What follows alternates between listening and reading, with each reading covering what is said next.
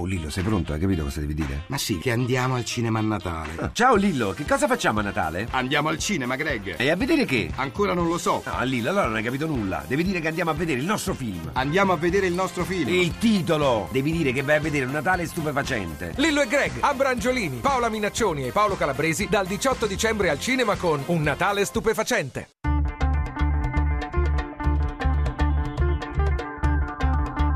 Bianco e nero.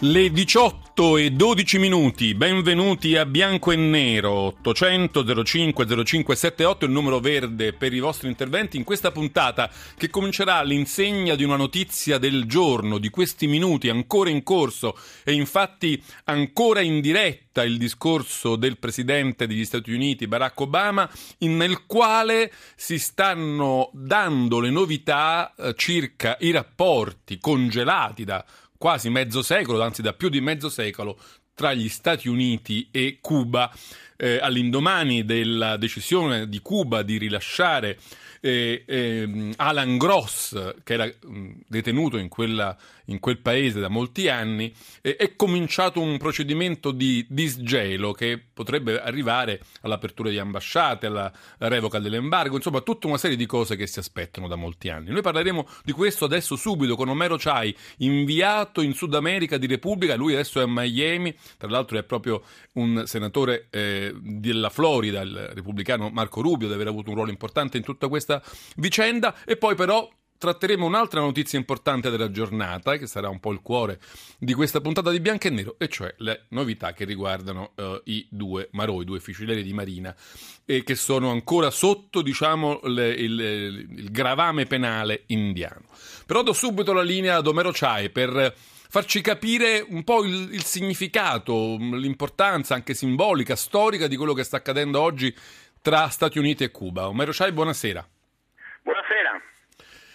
Ecco, insomma, dacci un po', eh, aiutaci a capire, eh, la, dacci un po' la sensazione. Ma, svolta, ma allora, è, una svolta importantissima, ovviamente, che eh, in realtà si stava, eh, come dire, sotto traccia, erano mesi che c'erano trattative eh, segrete tra i, eh, tra i, cubani e gli americani.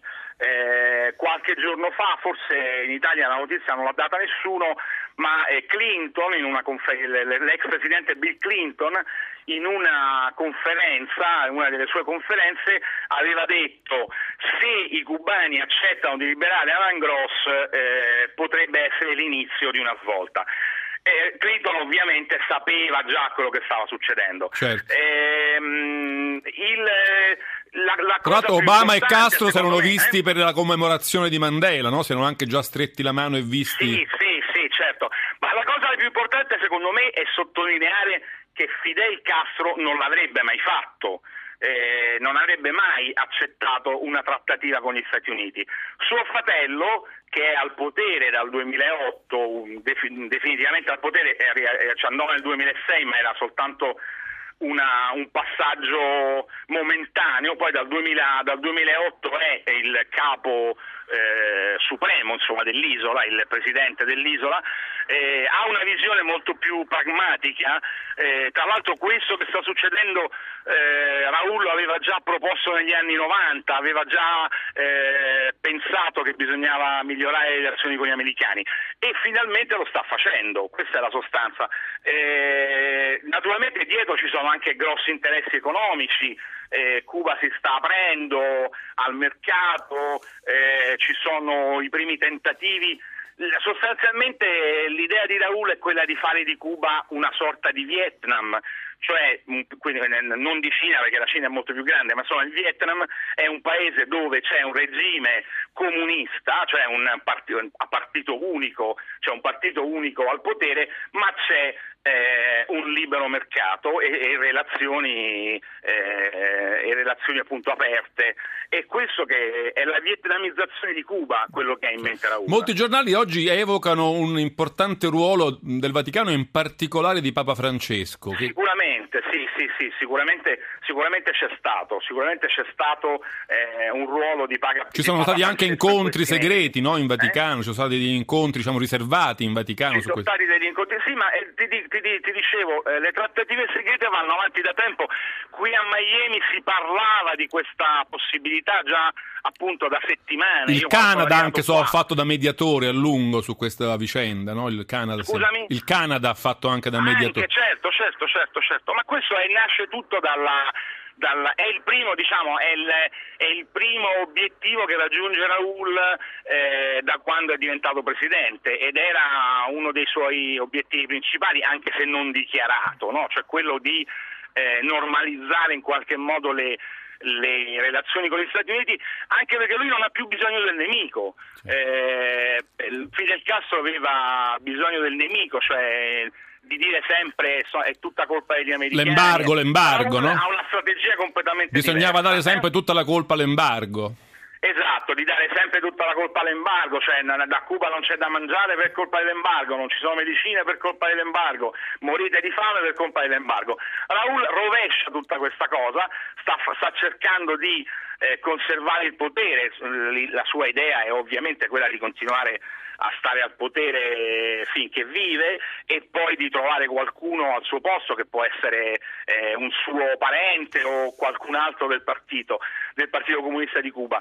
Naturalmente non c'è nessuna possibilità eh, di apertura da questo punto di vista, però... eh, Comunque farà appunto, impressione vedere un'ambasciata- come dire, dico- il, il mondo che ha, che ha in mente è completamente diverso. Farà impressione vedere un'ambasciata di Cuba a Washington un'ambasciata americana a La Havana, Beh, no? oddio, in realtà già ci Sono. certo, no, in 50 anni realtà, fa. Attenzione, Sì. cioè, in realtà già ci Sì, sono, sì. però sono a livello soltanto di sezioni di interesse. Certo. Cioè c'è una sezione di interessi americana a Cuba e una sezione di interessi. eh, diciamo, Uno eh, scambio di ambasciatori lo- ambasciatori, lo a dobbiamo ancora di, vedere, cioè. ehm, eh, semplicemente di funzionari eh, commerciali, no? Certo. Io ringrazio molto Mero Ciai per averci dato questa prima prospettiva storica e di insomma, politica su quanto sta accadendo tra, Rus- tra Stati Uniti e Cuba. Grazie ancora a Domero Ciai di Repubblica da Miami e diamo adesso il via alla puntata, al tema della puntata di questa sera con, vi dico subito, i nostri ospiti Edmondo Cirielli eh, di Fratelli d'Italia ed Emanuele Fiano, responsabile riforma e sicurezza del Partito Democratico. Buonasera ad entrambi. Buonasera. Eh, allora, è un po' acrobatico come collegamento, ma io ci provo lo stesso, anche rischiando magari una caduta da- dai piani alti. Ma insomma, Cuba decide una eh, liberazione umanitaria di Alan Gross, detenuto per molti anni eh, a La Habana, e si sbloccano finalmente le relazioni tra i due paesi. L'India invece continua a rifiutarsi di eh, liberare eh, i due fucilieri di Marina, continua a trattenerli, anzi a rimanere indietro addirittura eh, Massimiliano Latorre che è in Italia malato. Io vorrei chiedere a De Mondo Cirielli, che oggi era presente anche in commissione estera alle relazioni che sono state fatte, qual è il suo punto di vista ad oggi? Ehm, solo che non mi è percepita bene la domanda, non ho capito se si ricollegava sempre alla vicenda di Cuba. No, ho fatto a- soltanto un collegamento. A Cuba la liberazione di Alan Gross No, no, allora- allora, ha, no, li- perché- ha- ha- ha scatenato una pacificazione eh, che nessuno si aspettava, invece l'India questa, la liberazione dei nostri Marò non ci vuole arrivare, era solo questo. Eh, ovviamente la, la domanda è abbastanza facile. Purtroppo noi non siamo gli Stati Uniti d'America e non cerchiamo neanche minimamente di imitare una politica di difesa e di dignità della sovranità nazionale. L'India si comporta da prepotente con l'Italia perché purtroppo l'Italia si fa mettere sotto i piedi eh, da chiunque e la comunità internazionale eh, non si intromette in questa vicenda perché la prima che non ha chiesto l'aiuto della comunità internazionale è l'Italia. Avevamo degli strumenti di politica internazionale, l'arbitrato che per tre anni non è stato fatto, annunciato sempre, mai messo in campo, una eh, risoluzione aperta, una denuncia dell'India davanti al Consiglio di sicurezza, così come prevede l'articolo 33 eh, del trattato, avremmo potuto avvisare gli alleati che avremmo incominciato ad abbandonare le nostre miss- le missioni internazionali che tanto stanno a cuore a tutti quanti, a cominciare per esempio dall'India, in maniera graduale. Non abbiamo fatto neanche questo. Perché dovrebbero litigarsi gli altri Al posto nostro. quando- quando siamo noi che non vogliamo litigare con l'India. Mi faccia sentire un momento anche Emanuele Fiano. Certo, questa decisione del governo indiano di rivolere indietro Massimiliano Latorre al termine del permesso concesso anche in permanenza di condizioni di salute incerte e di non lasciare andare Salvatore Girone per le feste di Natale per un congedo di tre mesi suonano molto come uno schiaffo all'Italia, Fiano. Ancora che come uno schiaffo all'Italia direi che suonano come un'offesa ai principi della civiltà umana.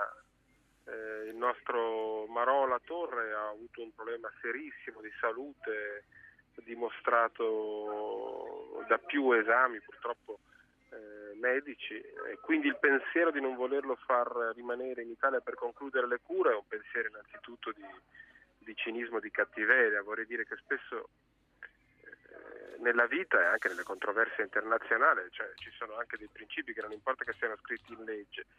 Eh, poi rispetto alle cose che diceva il collega Cirielli, noi purtroppo eh, dobbiamo sapere che andiamo alla fine del discorso, cioè noi non è che possiamo fare una guerra all'India, no? lo sappiamo tutti, né eh, auspichiamo che nessun altro la faccia in nome nostro e, e, e ovviamente non abbiamo altro che strumenti eh, o legali o della diplomazia, ritorsioni diciamo. Ma Però Fiano è vero che ogni ministro che si è succeduto diciamo da Frattini in poi ha esordito il suo mandato dicendo basta eh, soggiacere alle, ai capricci della giustizia indiana, la prospettiva è il negoziato interna- l'arbitrato internazionale. Non si capisce perché non sia mai partito. Siamo, la Mogherini lo ha annunciato l'aprile scorso e oggi sappiamo che non è mai stato in, innescato. Perché? Perché bisogna essere in due a volerlo. L'India si fa forte del fatto che probabilmente sul proprio territorio questa questione ha una rilevanza politica che noi non capiamo, visto che a noi interessa la straordinaria rilevanza umana, ma anche perché consideriamo di avere ragione sul, dal punto di vista giuridico, lo pensano tutte le forze politiche italiane. E l'India si fa forza in maniera cinica e inaccettabile di questo che è evidente, cioè che noi non abbiamo altro che gli strumenti della diplomazia, della giurisdizione e la proposta di un arbitrato internazionale. Però l'arbitrato, come in tutte le vicende anche di minor livello, l'arbitrato bisogna accettarlo in due e al momento l'India non è su quella posizione, quindi purtroppo è una vicenda. Io penso che in questo caso noi assumeremo una posizione forte e cioè non permetteremo che la torre torni in India prima della conclusione delle sue cure. Certo questo, come tutti noi possiamo ben capire, mette in una condizione, diciamo così, vulnerabile. Sì, Girone, l'altro Girone. nostro Marone che rimane. Eh, non, Marò che non sappiamo cosa potrà accadere, magari non so, decidono Eh, di certo. revocare gli arresti in ambasciata e di metterlo in prigione, potrebbe succedere qualsiasi Eh, cosa. Sono, sono decisioni molto delicate per noi. Vorrei sapere, la posi- la interrompo solo un momento per sapere cosa pensa di Mondo Ciglielli di questo. Il governo dovrebbe eh, rifiutarsi di rimandare eh, la torre in, in- in India?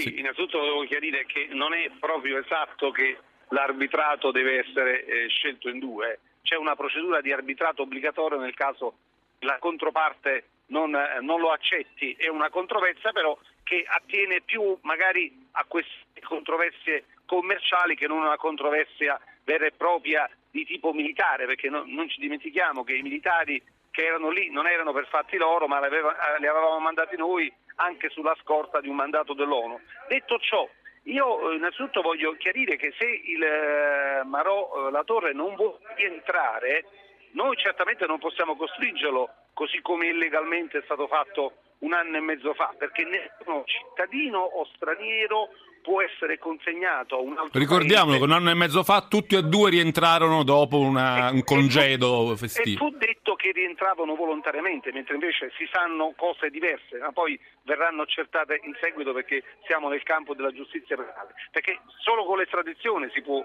andare contro la volontà delle. Ma io penso che però innanzitutto sarà la torre e sarà in grande difficoltà perché c'è un ostaggio. Certo. Purtroppo oggi girò un ostaggio ed è evidente che noi ci siamo infilati dopo tre anni in questo Perché, tunnel. perché Gentiloni, il ministro Gentiloni l'ha detto in maniera piuttosto chiara, la torre non tornerà in India, però lei stesso mi dice quali saranno le conseguenze. È, è una cosa delicata, voglio anche dire, perché io sono molto critico con Monti, col governo Monti e i governi che si sono succeduti, anche con il Presidente del Consiglio Renzi, perché sette mesi fa disse farò semplicemente di tutto, lo taggò e poi non ha fatto nulla, però Gentiloni onestamente è stato il primo ministro che un mese e mezzo fa, quando si è insediato, ha messo al della sua relazione alle commissioni congiunte esteri, difesa e Senato Camera il problema dei Marò e quindi un cambio di stile c'è stato, C'è stato. ma purtroppo non del Presidente del Consiglio. Cirielli, la devo fermare un momento perché la sigla ci annuncia l'arrivo del GR regionale, ma noi come sempre riprendiamo subito dopo con Bianco e Nero che abbiamo dedicato